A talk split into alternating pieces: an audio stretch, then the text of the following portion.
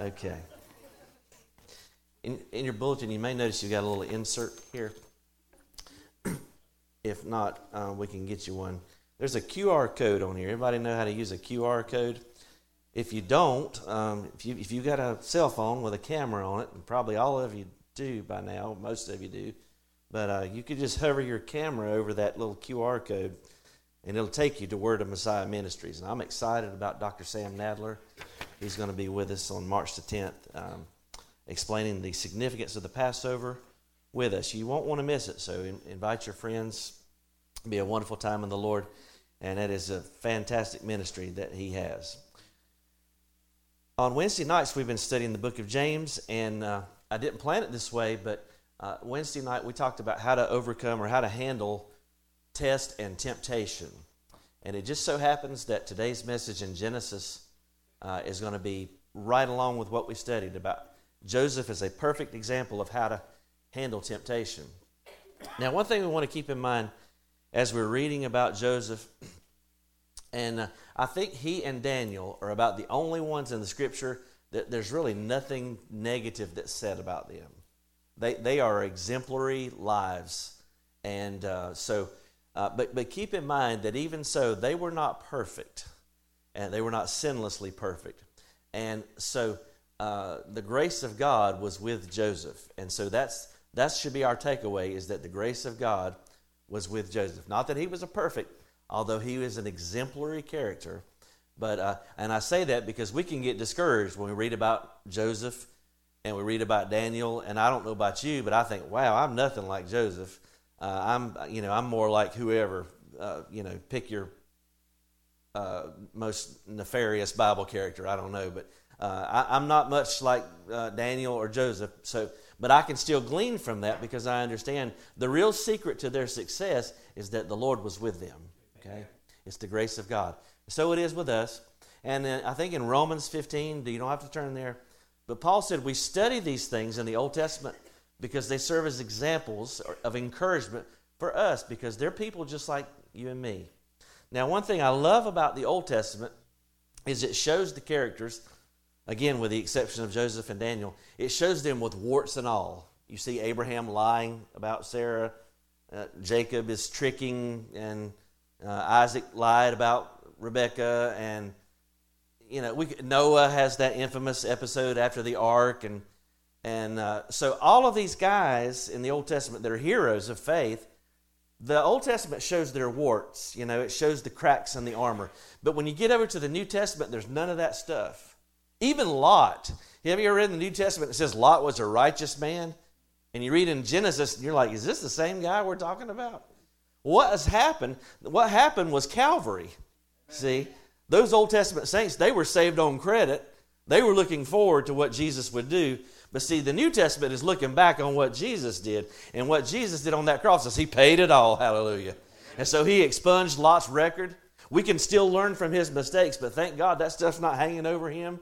He's been made righteous because of the sacrifice of the blood of Jesus. And we're not talking about Abraham's failures. We're not talking about Isaac's failures. We're not talking about anybody of the Old Testament's failures per se. We're just talking about their faith because that faith is what saved them. And now the blood of Jesus has expunged their record, so to speak.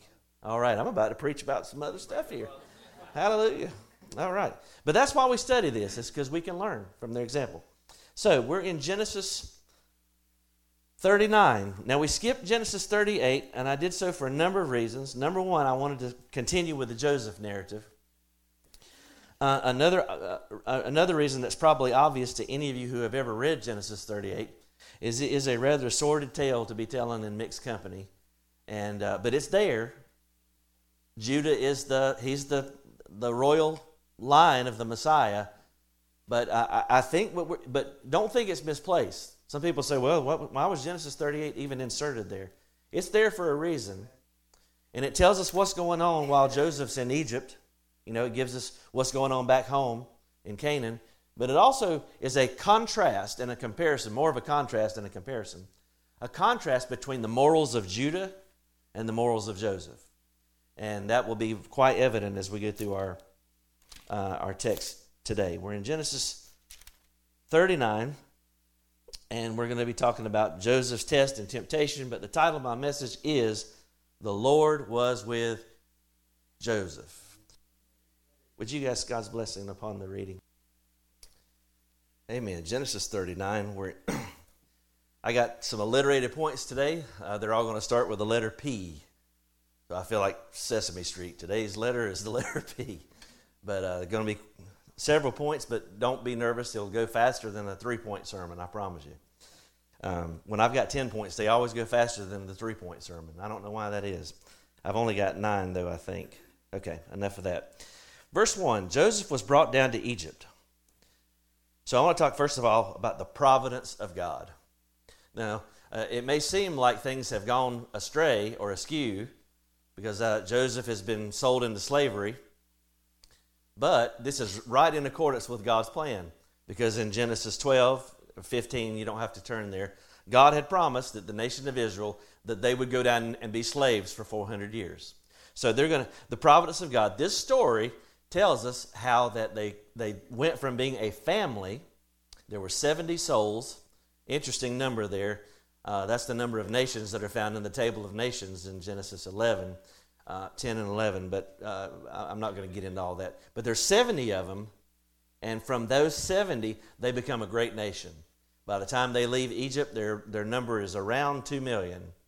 Um, a million and a half conservatively. But anyway, They've, they've greatly multiplied. So this is about the providence of God. So they've come down to Egypt, and he's brought unto a man named Potiphar. It says he's an officer of Pharaoh. The, the Hebrew word is saris. It can mean a eunuch or a uh, chamberlain. But in, in, in any event, he is a trusted official of Pharaoh. So isn't it just uh, an amazing coincidence that Joseph just happens to, uh, to find his way to an important person in uh, Pharaoh's uh, entourage.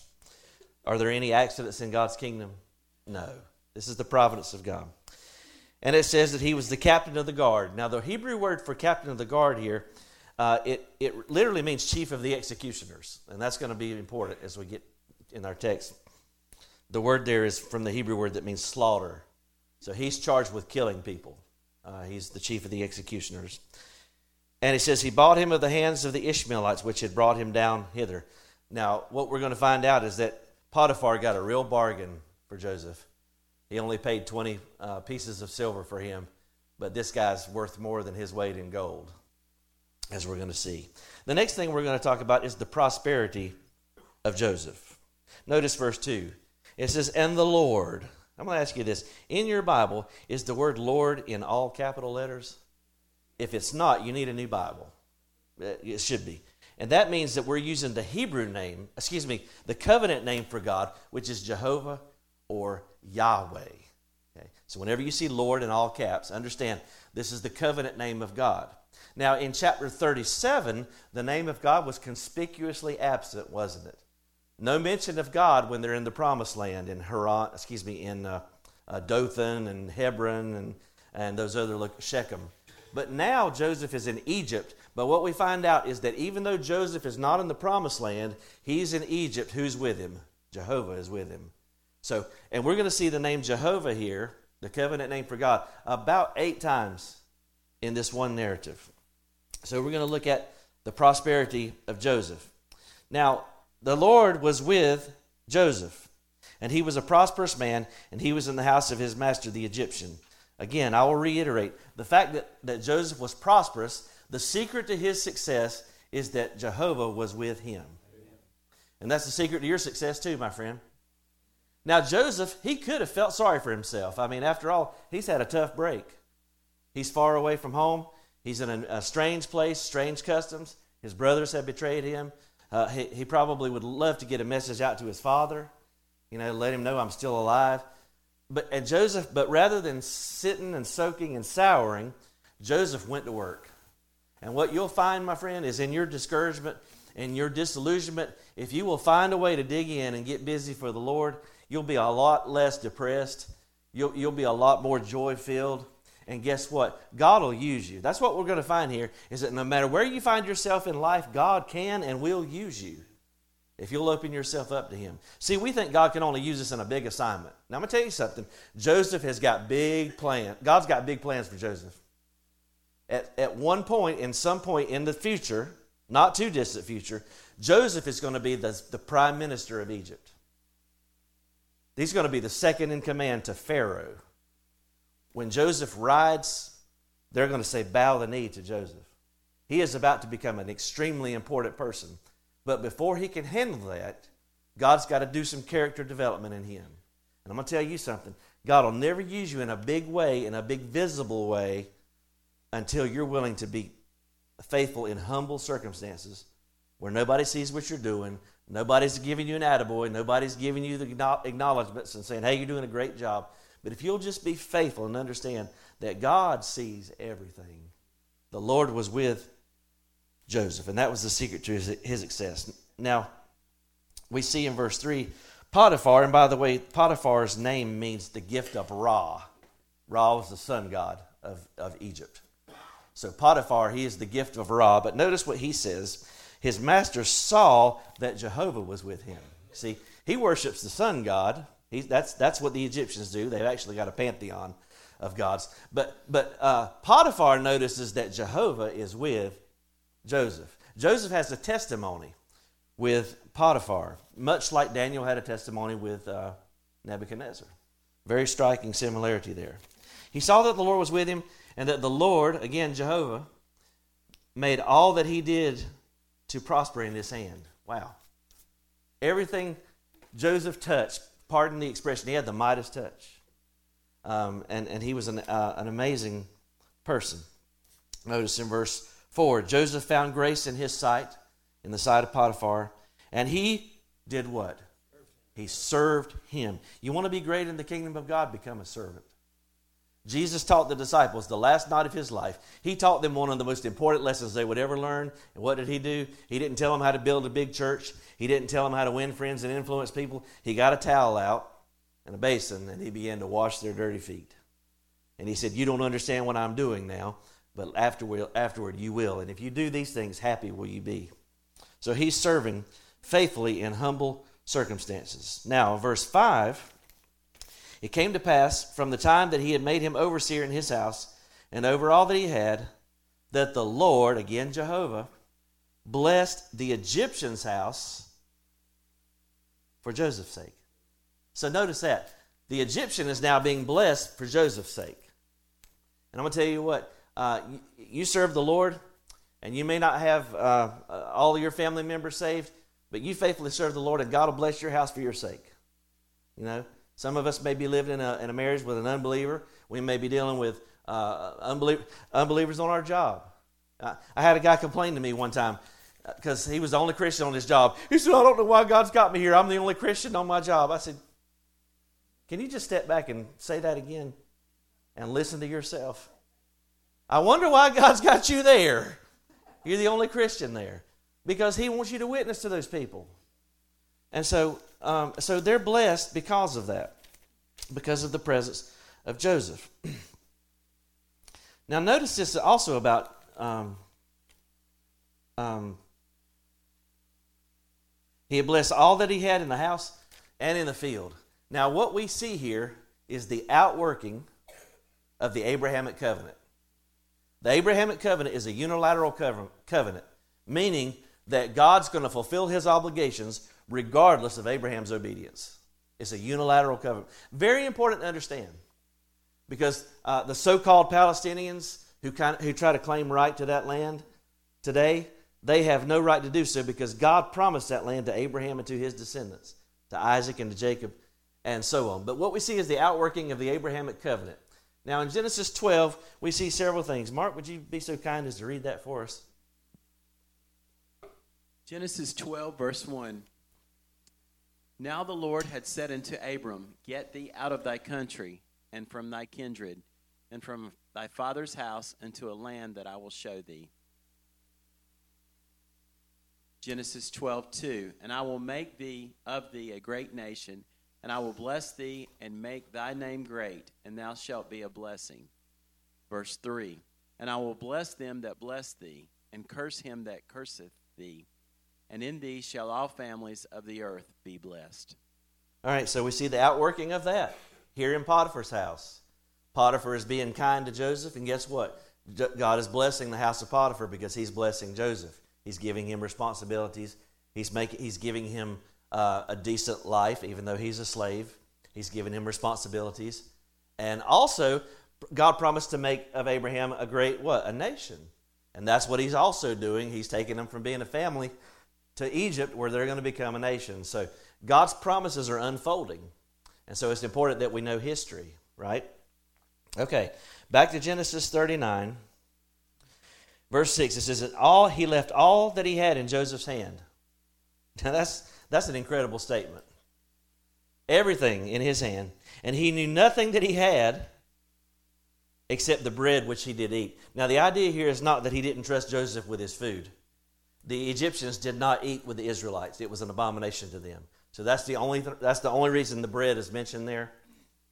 But he, he's got a man, imagine this. This is every employer's dream. In Joseph, he's got a man that he doesn't have to watch, he doesn't have to uh, supervise him at all. He just leaves him in charge. If you got somebody like that, if you're an employer, man, treat them like gold. I mean, hang on to them. Uh, and if, if you're an employee, you ought to seek to be like Joseph and make yourself invaluable, invaluable to your employer. Don't look to cut corners. Um, you know, it's sad to say, but a lot of times people who call them, they go out of the way to let me know that they're a Christian businessman. A lot of times they're the most shysters out there, the biggest shysters out there uh, and they just throw the name of Jesus out there. But if you're a Christian, you ought to be the best employee that your company has. I didn't get any amens, but that's the truth. If you are a believer, you ought to be the best employee that your company has. They, you shouldn't be the one that's always looking to take a long lunch break and a long coffee break and, and coming in, uh, when, when, you know, in any hours of the day or whatever. You ought to have a good work ethic to where everybody can look and say, that guy is a Christian. He's a Christian. Uh, I used to work with a guy, and he was the biggest Christian in the company. And by that, I mean he was always telling everybody what a big Christian he was. And he would preach all day long on the job. I mean, he was just always quoting scripture and preaching. But he was the laziest guy we had in the warehouse. And finally, the boss said, I, I want to tell you something. He said, I didn't hire you to preach, I, heard, I hired you to work. You know, if God's calling you to preach, go ahead and pastor, but I hired you to work in the warehouse and uh, and we need to be mindful of that. But but Potiphar had somebody that was invaluable. He didn't have to watch anything. I, you know, what a dream to have an employee. You don't have to worry about anything because they're going to take care of everything. All he had to worry about was what he was going to eat for lunch. Wouldn't that be great? I mean, my goodness. How about that, Brother Lynn? It's your company. Is that the only thing you have to worry about is what you're going to eat for lunch? Well, you've worked your way into that, I guess. So, all right. you know, is it going to be Cracker Barrel today or Quincy's? I don't know. That's. He's got a Joseph. We'll see there. And if you've got a Joseph, then you can, you know, focus in on what you're going to have for lunch and not so much that other stuff. But anyway, now the end of verse 6 is setting us up for what's about to happen. Notice it says, And Joseph was a goodly person and well favored. He was handsome and he was well built. He was, he was in great shape. So if you're needing a visual image, just look at me right now and you just see. Why are you laughing? Why are you laughing? that was a joke, of course. Here's an interesting thing that same phrase is used to describe his mother, Rachel. Would you read that, Mark? Genesis 29, verse 17. Leah was tender eyed, but Rachel was beautiful and well favored. Now, poor Leah, who knows what tender eyed really means in Hebrew? I'm not sure. But anyway, Rachel was beautiful in form and in appearance. And I have to just think that uh, one of the reasons that Jacob was so fond of Joseph is every time he looked at him, he saw that wife that he loved so much. Um, she was she was beautiful. It's it's amazing to me the people of God, how, how good looking they were. The Bible says that Sarah was so good looking that Abraham had to lie and say she was his sister. And she was in her 80s. And you got these men following after her, these kings and pharaohs and, and, uh, and princes that are trying to steal Sarah away and put him in the harem. She's beautiful in her 80s. She's a heartbreaker, a head turner. Uh, Rebecca is said to be beautiful in the Bible. Rachel is beautiful. And now we see that Joseph is beautiful. Who else is beautiful? Guess, guess who? King David. That's how he's described uh, in, in Samuel. Would you read that, Mark? 1 Samuel 16, verse 12. And he sent and brought him in. Now he was ruddy and withal of, of a beautiful countenance and goodly to look to. And the Lord said, Arise, anoint him, for this is he. Mm. So King David's beautiful. One other guy is described that way too. His name's Absalom. But Absalom's problem was he was pretty on the outside, but not too pretty on the inside. And we know even with David, God chose David not because of how he looked on the outside. Remember when God told Samuel, he said, Don't look on the outward appearance. Man looks on the outward appearance, but God looks where? On the heart. On the heart, yes. Okay. So now, my next point. We're talking about the persuasion of Potiphar's wife. Verse 7. It came to pass after these things what things? His promotion, his success. You know, you're most acceptable to temptation after success. Did you realize that? Uh, when you're down in the pit, you're not so susceptible to temptation because you're dependent on God and you're seeking Him. But in times of prosperity, that's when you have to be careful. When you've been raised up. It came to pass after these things that his master's wife cast her eyes upon Joseph. There's something about the eye gate, isn't there? In Genesis 3, Satan, the serpent, is talking to Eve, and it says she saw that the tree was good for food, that it was pleasant to the eyes, and she looked and she looked, and that became a uh, an occasion for her finally to, to yield to that temptation. And she, she set her eyes upon Joseph, and she said to him, Lie with me. We don't need any me to expand on that, do you? She's wanting to have physical relations with him. Now, I want to talk about the purity of Joseph. The purity of Joseph. Notice in verse 8, it simply says that he refused. He didn't say, I'm so flattered. Um, you know, my, my family doesn't really appreciate me, my beauty, but you see me for who I am. He doesn't entertain any of those things. He doesn't say, well, you know, we could be good friends. You know, we don't have to take this thing too far. It simply says he refused. Okay? And he did so knowing that that's going to anger his master's wife. I mean, he's in a precarious position, but he refused to compromise. He refused to compromise. He refused. He uh, um, he said no. And notice the basis on which he refuses. He says, "Behold, my master does not know what is with me in the house." and he has committed all that he hath to my hand. Now, some people would use that as an excuse to yield to the temptation. I mean, after all, we can get away with it.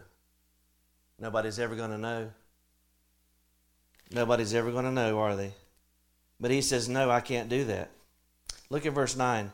He says, There's none greater in this house than I. That's a pretty bold statement, and no doubt it was true. No one's greater than I. Neither has he kept anything back from me, but what? So out of all all the things that he could have at his disposal, there's only one thing that Potiphar has said you can't have. only one thing. Does that sound familiar? It should, because it goes all the way, it goes all the way back to the Garden of Eden. Go with me to Genesis now. Genesis chapter 2.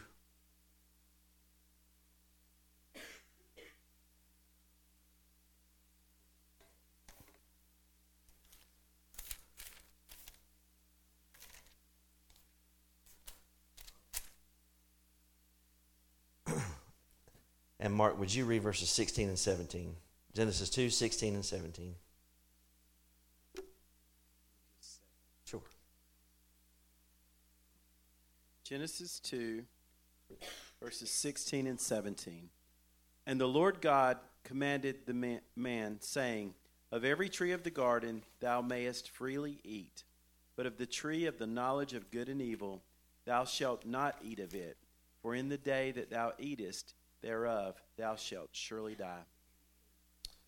Okay, so they had free run of the garden, could freely eat of all the trees except for one.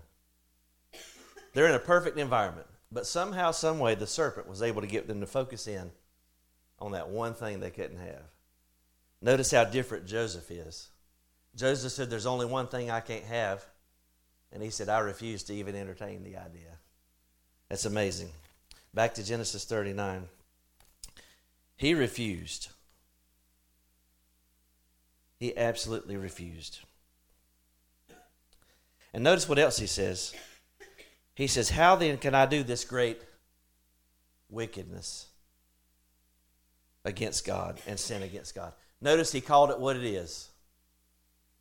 He didn't say we can't have this indiscretion. He says this is wicked.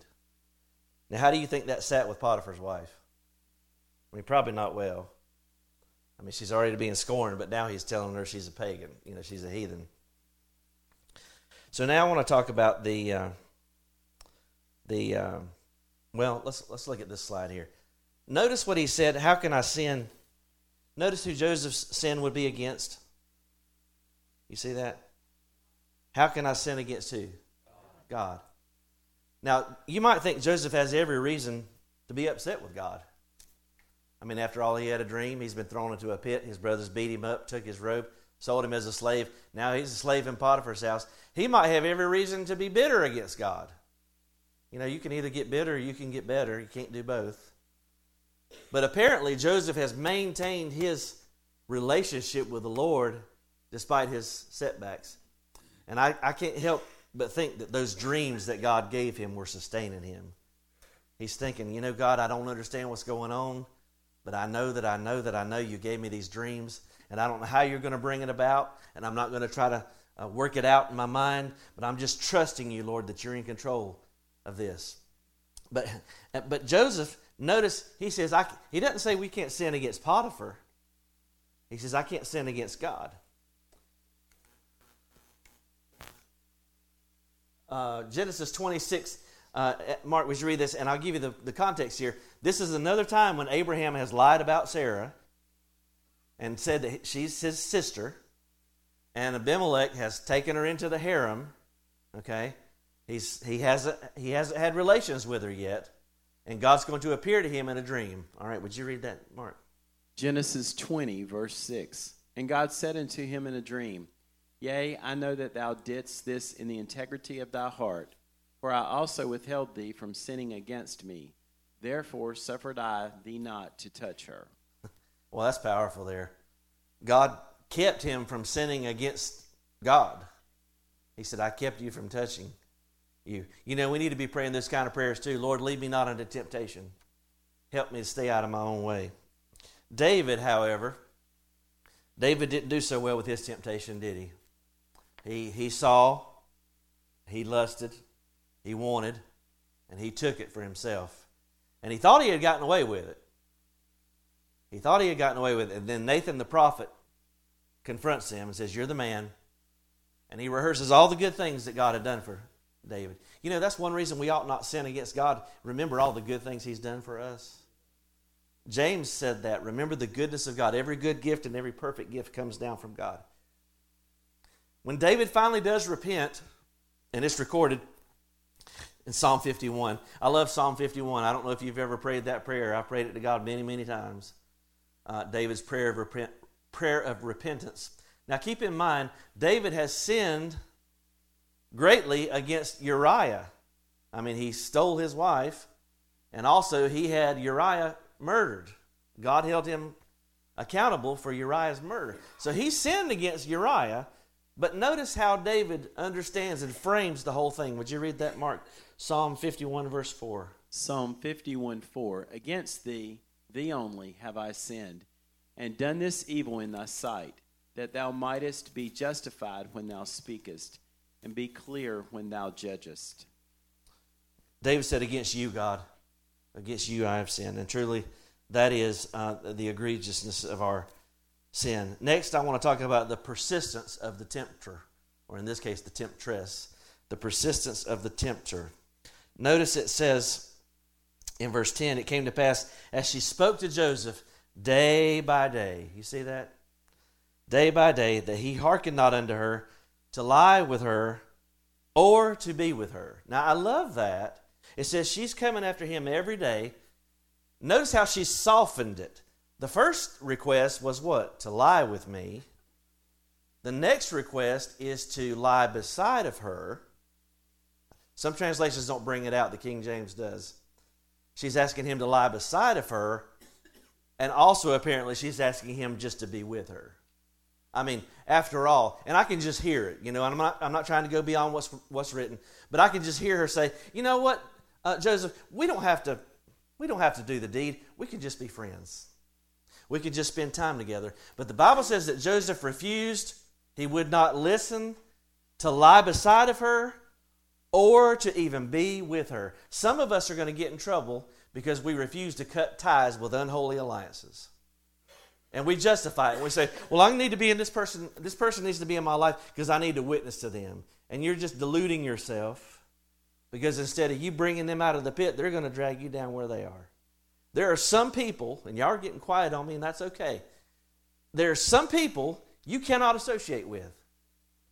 You, you, you simply can't. Some people you have to cut ties with because they're not good for you. And if you do, the Paul says it this way evil communications corrupt good manners.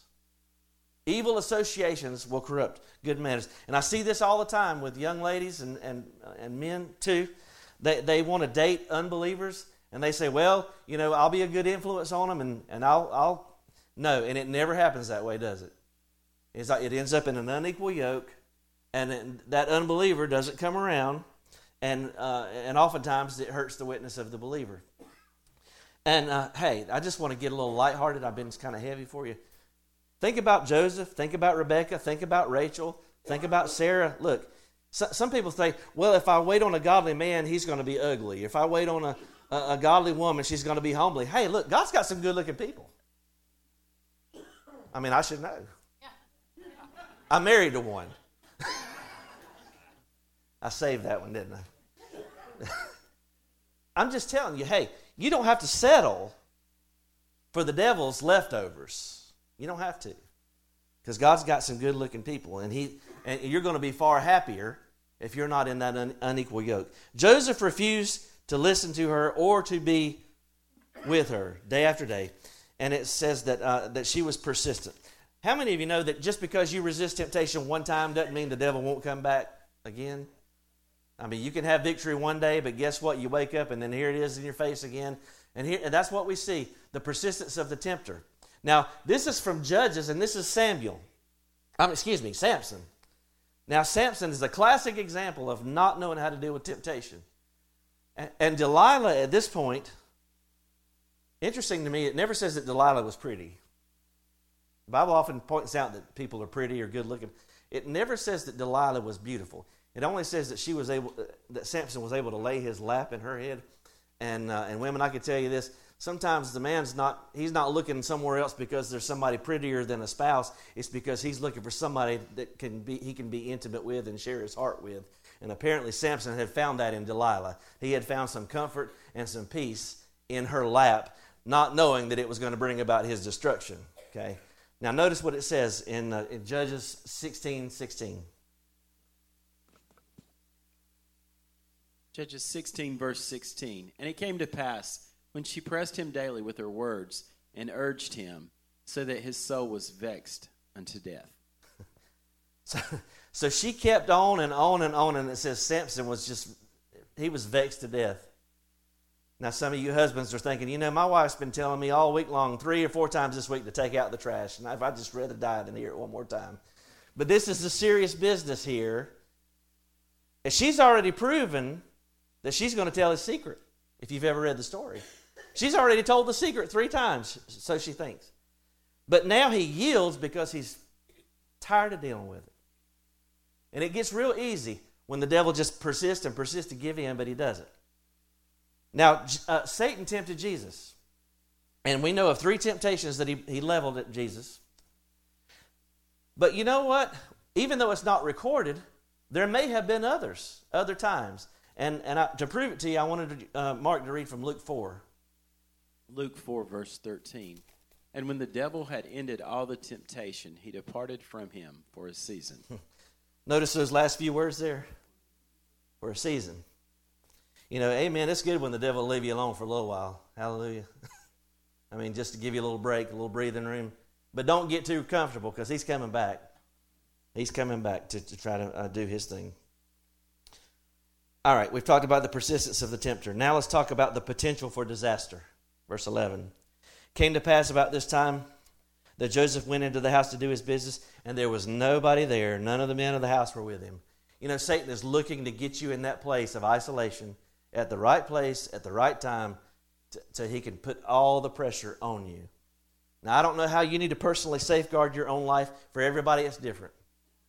I know for me as a pastor, I don't counsel uh, females one on one if if there's nobody else present. And, uh, and and Misty and I are careful to coordinate counseling stuff, and you know people are going to be there. The doors are going to be open. I'm not behind closed doors with with people. Now Billy Graham wouldn't even get in an elevator with a woman. Um, now I don't take it that far. Um, you know, I joke about being good looking, but I'm not worried about anybody trying to seduce me at the hospital between the emergency room and the cath lab. You know, so I I will ride the elevator with a woman. Um, but uh, but hey, and we laugh about it. But praise God for men like Billy Graham that have standards. You know, it says I won't do this, but but you have to decide. You have to, and you have to decide this before you're in that situation. Because if you wait till you're in it, it's too late. So anyway, the potential for disaster. But notice in verse 12, she caught him by the garment, saying, Lie with me. So here again, now this, she's really turned up the intensity, hasn't she? She's no longer just asking and, and begging and pleading, but now she's grabbed him physically. And who knows but what she may not have any clothes on, you know. What does he do? Says, um, she caught him by the garment saying, Lie with me. And the Bible says he left his garment in her hand and he did what? He fled. He fled. And he and I like how the King James says, he got him out. he got him out. Y'all remember our good old friend Kenny Rogers, the king of Botox? Remember him? He had a song that was popular. I loved old Kenny, but at, toward the end there, his face was pulled tighter than a piece of saran wrap. But anyway, he uh, he had a song, and that song went something like this. He said, "You gotta know when to hold them, you gotta know when to fold them, you gotta know when to walk away, and know when to run. This is a time to run." Paul tells the church at Corinth that. They had problems with sexual immorality. 1 Corinthians 6.18. Would you read that for us, Mark? 1 Corinthians 6, verse 18. Flee fornication. Every sin that a man doeth is without the body, but he that committeth fornication sinneth against his own body. Yeah. It's not cowardly to run from sexual immorality. As a matter of fact, it's the bravest thing you can do. It's the most honorable thing you can do. Paul told his young protege Timothy, same thing. A young man, probably a lot like Joseph. Would you read that, 2 Timothy? 2 Timothy 2, verse 22. Flee also youthful lust, but follow righteousness, faith, charity, peace with them that call on the Lord out of a pure heart. Amen. You got to run. You got to refuse, number one, and then you got to run. Don't entertain it. Don't rationalize it. Don't say, oh, we can just hang out together. You know, most affairs, they say, happen in the workplace. People are spending a lot of time together in intimate situations, and, and, uh, and you see this a lot with law enforcement and, and, and people who are in jobs where they're spending a lot of time with coworkers, you know, 12 and 13 and 14 hour shifts, and they're in these high adrenaline situations. You got to be careful. Now, and I understand, I'm not saying all firefighters are bad, or thank God for firefighters, amen. I'm not saying policemen are bad. I thank God for policemen. But we got to be careful when we're in this environment. And I hear people using these terminologies, and it, and it just makes me sick because I know they're setting themselves up for disaster. I'll hear somebody talking about their work wife. You know, have you heard that expression? Somebody says, well, she, so and so is my work wife, or so and so is my work husband. And that's the cute little way of saying we've got this little special relationship on the job. And listen, if you're not careful, that thing will drift off into a place where it ought not be. You don't need to be confiding things to people other than your spouse. You don't need to be carrying on these uh, secret conversations. Listen to me. An affair starts as an emotional thing before it starts, before it ever is an, a physical thing. Okay?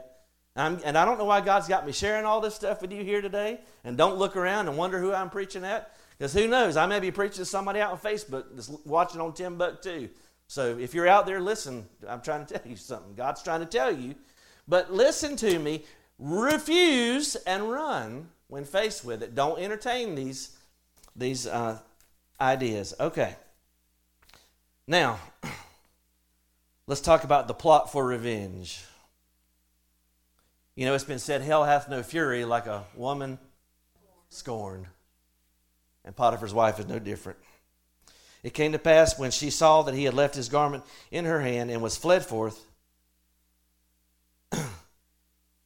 that she called unto the men of her house. Now, notice she's not calling for Potiphar, she's calling for the men of the house. That's interesting. And spake unto them, saying, See, he Notice how she refers to her husband in the third person. She doesn't say Potiphar. She doesn't say my husband. She says he. You can almost hear an air of contempt in her voice. Furthermore, she says, He hath brought in a Hebrew unto, notice the pronoun there? Us. Do you see that? She's trying to get them on her side. That's what evil always tries to do. Evil always wants to try to get somebody on their side. And she's trying to appeal to them. And she says, He's brought them in here to mock us and came in to lie with me. And I cried with a loud voice. And she laid up his garment. It came to pass when he heard it, I lifted up my voice and cried. Then he left his garment with me and fled, got out. And she laid up his garment by her until his Lord came home. Hmm. It's amazing to me how she has portrayed herself as the, as the victim. We talk a lot about nar- narcissism. You hear that word a lot, you know, thrown about narcissist. I'm going to tell you the true definition of a narcissist because I know I've met plenty of them. I've pastored a few. And, and here's something that's always true uh, with a narcissist they always claim to be the victim, even though they're the villain. Always, always, always. They always claim to be the victim when they are truly the villain. And it's as old as time, my friend. Go back to Genesis 3, and I've got it up on the board. You don't have to turn there. But, Mark, would you read Genesis 3, verses 12 and 13? Genesis 3, verses 12 and 13. And the man said, The woman whom thou gavest to be with me, she gavest me of the tree, and I did eat. And the Lord God said unto the woman, what is this that thou hast done? And the woman said, The serpent beguiled me, and I did eat. So notice, Eve was the first one to eat, but God came to Adam. And Adam, you know, he said, he asked Adam, he said, Did you eat of that tree that I told you not to? And all Adam had to do was say, Yes. That's all he had to say. That's all God was asking from him. But what did Adam say? He said, No, it's the woman, but not just the woman, it's the woman that you gave me. In other words, God, it's your fault. Everything was perfect. It was just me and you, God. And I laid down and took a nap, and I woke up and I was married.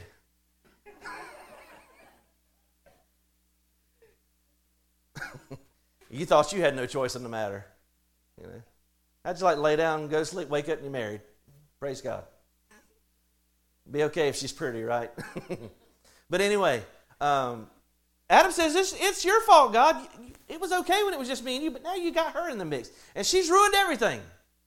And then Eve, not to be outdone, she said, Well, hey, we're playing the blame game. She said, Hey, it's the serpent's fault. So it's like the old preacher said Adam blamed Eve, Eve blamed the serpent, and the serpent didn't have a leg to stand on.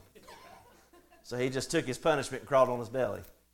But but here's the thing the, the, the narcissist, the evil person, they're always the victim, but never the villain. They can't see themselves in the story. All right. Now let's let's talk about the garment, verse 18. Says, I, I came pass as I lifted up my voice and cried that he left his garment with me and fled out. This is going to be the second time in Joseph's life that a garment is going to be used to lie on Joseph. It was done earlier with his robe of many colors. Now it's his, his robe um, that he wears in Potiphar's house. So there's a, there's a symmetry here. now, verse 19 it came to pass when his master, that's Potiphar, when he heard the words of his wife, which she spake unto him, saying, After this manner did thy servant to me, it says his wrath was kindled, or his anger burned hot. But I want you to notice something. It doesn't say he was mad at Joseph, there's a conspicuous absence there. It just says he was angry. Now, here's what I think, and I'm going to give you some scripture to back it up because you don't care what I think, right? But I'll tell you what I think. I think Potiphar's mad because he knows what kind of woman he's married to. This guy's no dummy. I mean, he's the captain of the executioners, he's a chief official of Pharaoh. He is a shrewd fella. And I think he knows that his wife's got a wandering eye. I think he knows what kind of lady she is. And you can see the dynamic of their relationship, the way she refers to him. You know, he brought this Hebrew in here to mock me and to mock us. And I think the relationship was strange, strained. I think Potiphar was really angry because now she had forced his hand and he's about to lose his best asset. That's what I think. He knows what kind of person Joseph is. That's why he put him in charge of everything he had. He knew. He knew this was not true, but she had forced his hand. To save face, Potiphar's got to do something. Now keep in mind, what is Potiphar's role? He's not just a member of the royal. He's the chief of the executioners. If he thought Joseph had done this, now the crimes and uh, punishment for a crime like this in Egypt, it would have brought about the death penalty. One reason our, our nation is in the, the tank like it is is because we don't punish crime. We, we encourage it, but I, I, you know I can't go there. We don't have time for that. But it, that would have been the punishment for a crime like this if it were true. And if it was his wife and he believed it, you think he would have thought twice about killing Joseph? No. He's an executioner. He's angry, but with who? Now, in verse 20, I want to talk about uh, Joseph as the prisoner of the Lord. Joseph is the prisoner of the Lord. Joseph's master took him and put him in the prison. Now, this word for prison is no ordinary word. It's the word, it means it's the prison in the royal palace. We might think of it as a place where important people we might think of it as a white collar prison, but it wouldn't doesn't quite fit. But this is where important people are kept. And that's going to be that's going to become very important next week.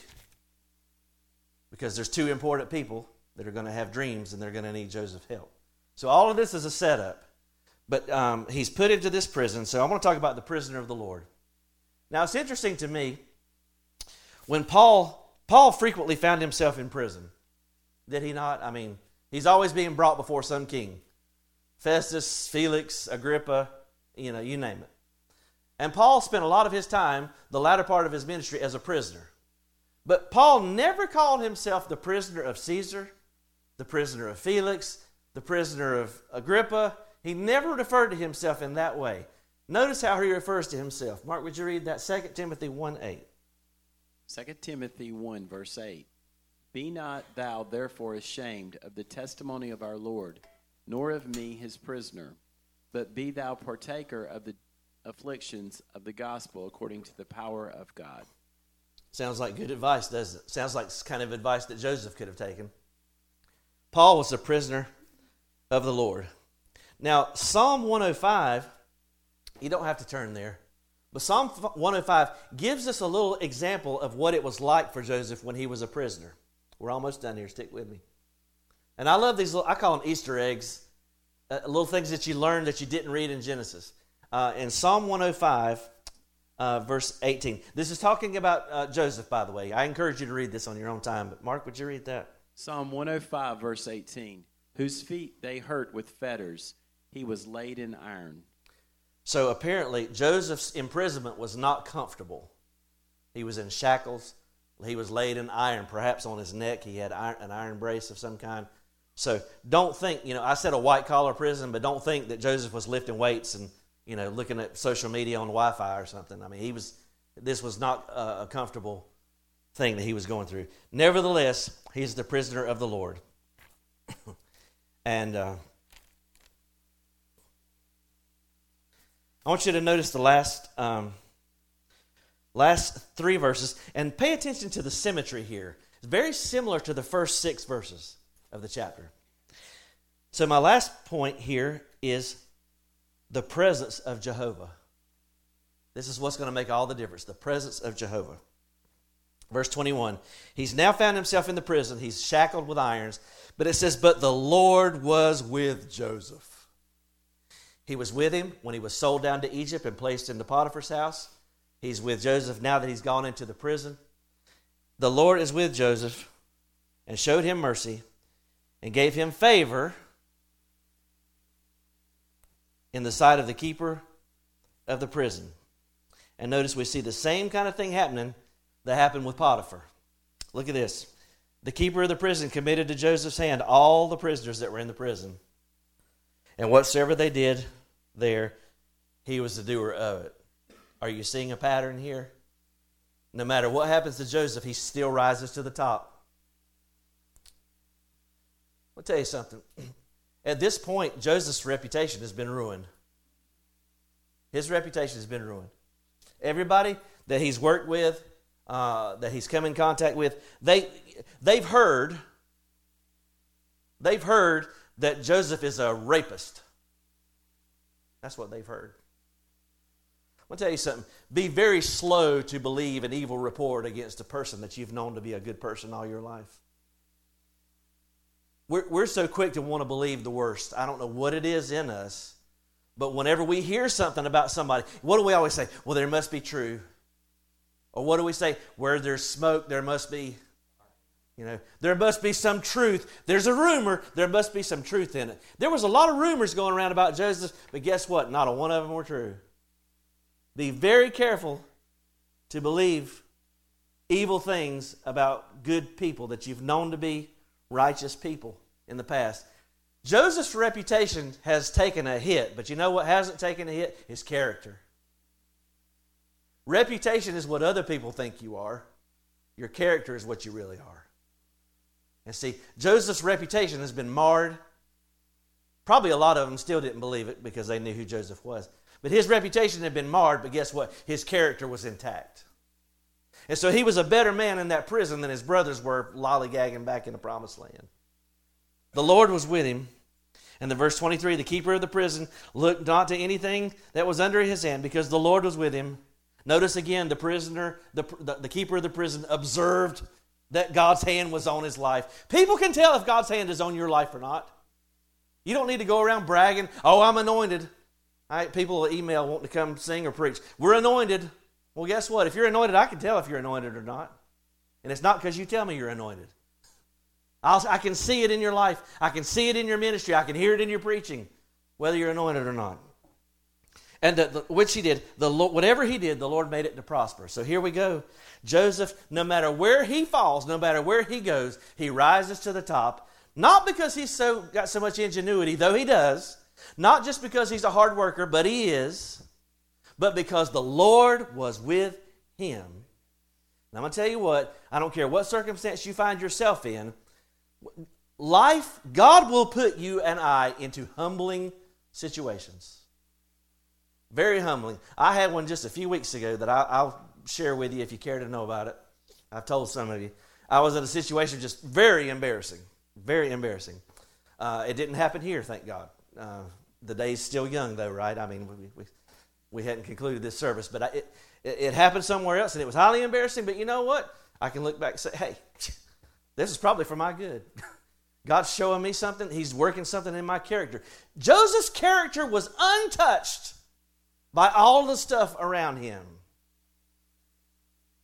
And something else, one last point. We, remember, Joseph is a type of Christ? Now, Joseph has been falsely accused, amen? There's no truth in any of it. Do you hear Joseph pleading and screaming with anybody? He doesn't say, hey, I'm innocent. He simply takes what's been dealt to him. And I want to submit to you that this is a type of our Lord and Savior Jesus Christ. He appeared in these mock trials. I think there were six of them. And they're falsely accusing him. And all the while, Jesus, is, is he arguing back with them? No, he's keeping his mouth silent. The people at Calvary. They're wagging their teeth at him. They're, they're, they're gnashing their teeth and they're hurling their insults at him. And, if you're the Son of God, come down. But Jesus does not respond in kind. Mark, would you read that last, uh, last two scriptures there?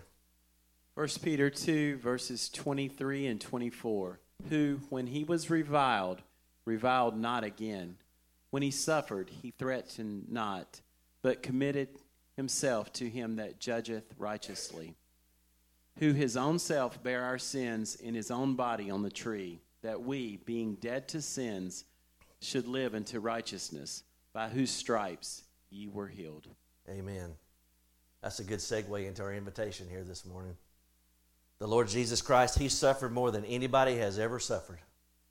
He suffered public ridicule, He suffered physical uh, torment, He suffered emotional hurt of rejection, even by His own family and ultimately the humility and the most humbling, terrifying death that was reserved only for the worst of criminals death on a cross. And do you know why he did all of that? He did all of that so that you and I could one day be saved. Jesus Christ paid it all for you and me. He went to the pit for us so that he could keep us out of the pit. Amen. Jesus Christ came to this world. He lived a perfect life. He was tempted like Joseph, but but Jesus was tempted in all points like as we are. One major difference. This is different from Joseph, even. Joseph won the victory here, but there's only one man that was ever tempted in every point, yet with no sin, and his name is Jesus Christ. And Jesus took his perfect sacrifice to Calvary. He wore the crown of thorns, he was crucified, he was buried, and he rose again the third day. God demonstrating that his sacrifice was perfect in that he raised Jesus from the dead, seen over 500 people at one time, would hold up in any court of law. And that same Jesus is now at the right hand of the Father. Would you stand? That same Jesus is now at the right hand of the Father, and he's got his arms. He, he's not stretched out on the cross anymore. He's at the right hand of the Father with his arms stretched out wide. And he says, All who come to me, I will in no wise cast out. And so if you want to be saved today, if you want to have your life transformed from the inside out, you come just as you are and say, Lord, save me. God, have mercy on me, a sinner. And He will. There may be a Christian here today. You're disillusioned. You're disappointed. You're depressed. You are wondering, what, God, what are you doing? God, I thought that was a plan for my life, and I've been detoured. But in the words of Warren Wiersbe, I'm going to share this last thing with you. In God's program, a detour does not mean that you're done for. So don't lose heart. And if you need anything from the Lord, this altar is open. Would you come?